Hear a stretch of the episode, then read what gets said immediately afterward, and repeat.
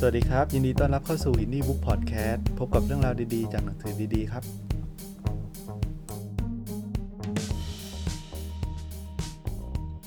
สวัสดีครับ ยินดีต้อนรับเข้าสู่ Indie Book Podcast นะครับ EP นี้เป็น EP ที่ 18 แล้วนะครับ วันนี้ผมจะมารีวิวหนังสือความลับของคนที่ไม่เคยเอางานกลับไปทำที่บ้านนะครับ ก็เป็นหนังสือแปลอีกครั้งนะครับ เขียนโดยคุณแมชชาลิตไดโกะนะครับ ถ้าผมอ่านผิดขออภัยด้วยนะครับแปลโดยคุณกับ กมลวันเพชรอารามนะครับ โดยปกติแล้วเนี่ยในแต่ละวันเนี่ยเราจะมีปริมาณงานเข้ามาค่อนข้างเยอะใช่ไหมครับ ไม่ว่าใครจะทำงานประจำหรือว่ามีธุรกิจเป็นของตัวเองเนี่ยบ่อยครั้งที่เราต้องทำงานดึกดึกดื่นดื่นทำโอทีนะครับทำให้เราเสียสมดุลในชีวิตนะครับ แล้วก็เสียเวลาต่างๆ ในบทบาทอื่นๆนะครับ หนังสือเล่มนี้เป็นความลับของคนที่สามารถทำงานได้อย่างมีประสิทธิภาพ โดยไม่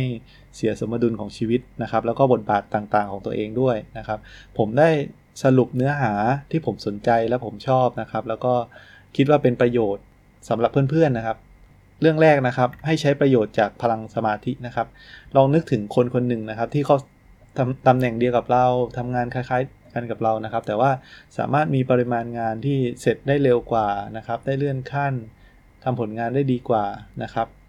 ผู้เขียนนะครับเขาเล่าเขาเล่าให้ฟังว่าตอนเด็กๆเนี่ยเขาเป็นเด็กที่ไม่มีสมาธินะครับ แล้วก็ไม่สามารถที่จะอยู่นิ่งๆได้นาน ซึ่งทางผู้ปกครองเองก็เป็นห่วงว่า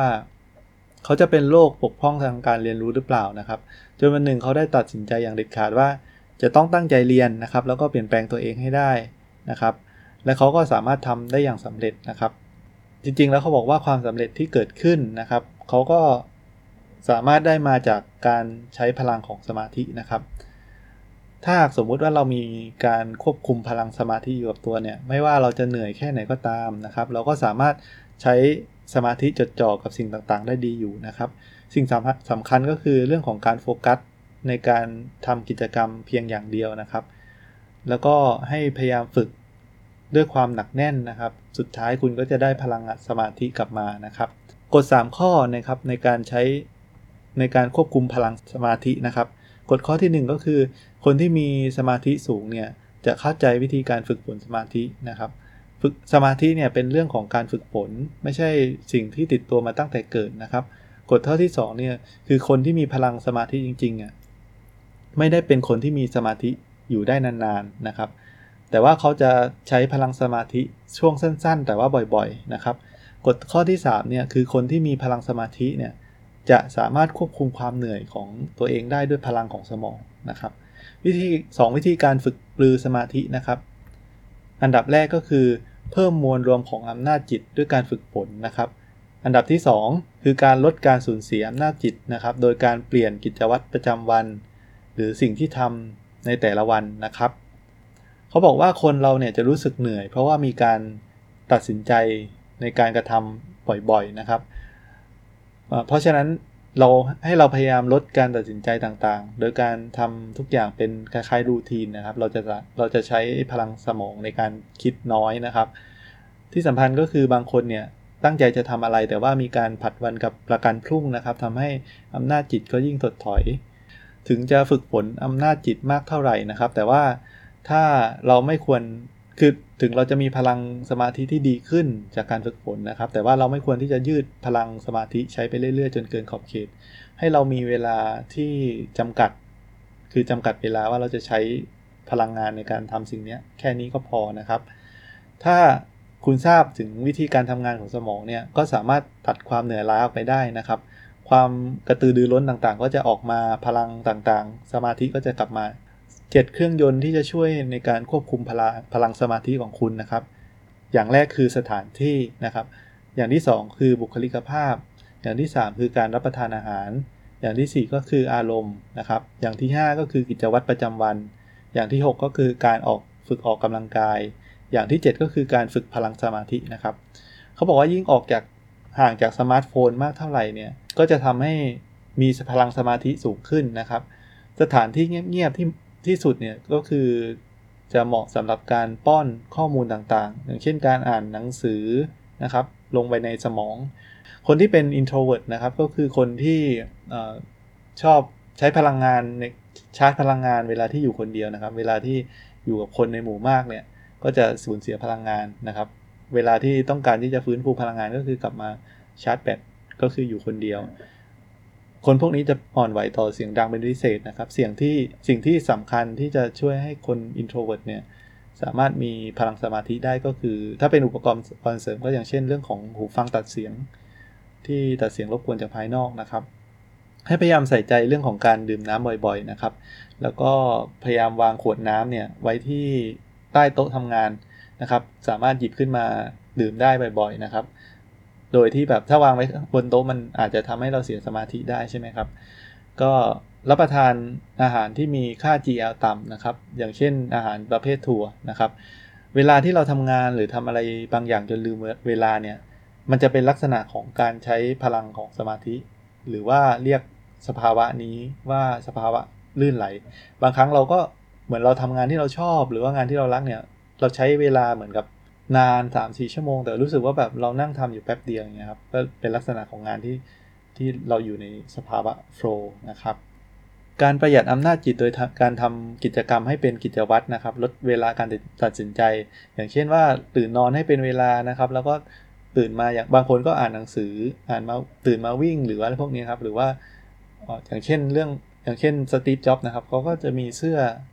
ที่เป็นแบบคอเต่าของเขานะครับ โดยที่แบบ ใส่แบบเนี้ยแบบเดียวกันไปเลยทั้งทั้งสัปดาห์ โดยที่แบบเขาไม่ได้ต้องเสียเวลามานั่งตัดสินใจนะครับ หรือว่าเป็นผู้ก่อตั้ง Facebook นะครับมาร์ค ซักเคอร์เบิร์กก็เหมือนกันก็จะใส่เสื้อแบบเหมือนกันลดเวลาการตัดสินใจ เพราะเขามีในชีวิตเนี่ยเขาจะมีเวลาในการตัดสินใจอย่างต่างๆเนี่ยเยอะมากนะครับ การจัดการสิ่งแวดล้อมในที่ทำงานนะครับ ให้จัดการสิ่งของต่างๆ ที่ทำให้เราวอกแวกนะครับ ให้ออกไปนะครับ ก็คือทำโต๊ะให้แบบ มีมีเฉพาะสิ่งที่เราต้องทำในตอนนั้นนะครับ หรือว่าถ้าเกิดเราตัดพวกมือถือไม่ได้นะครับ บางครั้งให้เราทำลิ้นชักให้เป็นที่ว่างๆนะครับ เก็บสิ่งของที่ทำให้วอกแวกลงไปในนั้น ก็คือโทรศัพท์มือถือนะครับ แล้วก็ใช้เวลาช่วงที่เรามีสมาธินะครับในการทำชิ้นงานที่ต้องใช้สมาธิ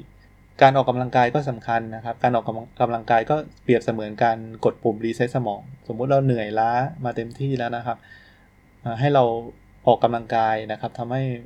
สมองเราเนี่ยได้รับการฝึกฝนและทำให้เราไม่เหนื่อยง่ายด้วยนะครับ สิ่งนี้สิ่งที่ได้จากการฝึกสมาธินะครับ อันดับแรกเลยคือได้ความผ่อนคลายนะครับ อันดับที่ 2 ก็คือพลังของสมาธิก็จะเพิ่มขึ้นเรื่อยๆนะครับ ตามระยะเวลาในการฝึกความกังวลหรือว่า หรือว่าความประมาทก็จะลดลงนะครับ เราสามารถที่จะควบคุมอาการ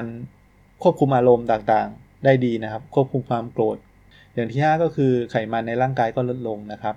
แล้วก็ที่สำคัญก็คือประสิทธิภาพในการนอนหลับเพิ่มขึ้น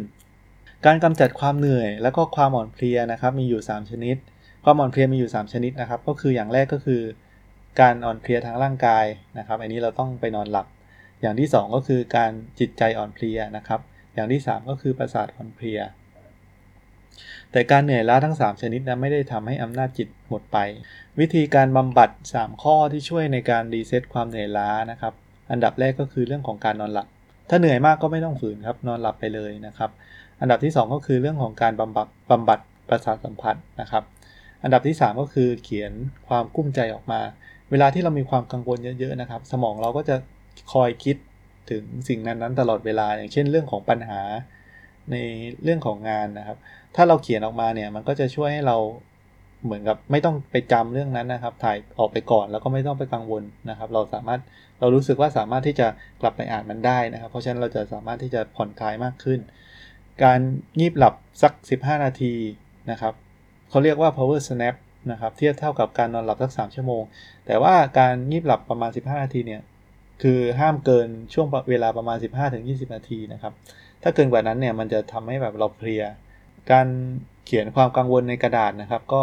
มันเป็นการช่วยดีเซ็ตนะครับ เพิ่มพื้นที่ว่างความจำคือบางครั้งเวลาที่เราต้องจำอะไรหรือมีงานเยอะๆครับให้ให้พยายามเขียนออกมา เพราะว่าพื้นที่ของสมองเราจะได้ใช้พลังงานในการคิดนะครับ ไม่ใช่พลังงานในการจดจำสมองในช่วง 2 ชั่วโมงหลังจากการตื่นเช้านะครับ เป็นสมองในช่วงที่เราสามารถมีความคิดสร้างสรรค์ได้ดีที่สุดนะครับ ก็ให้พยายามใช้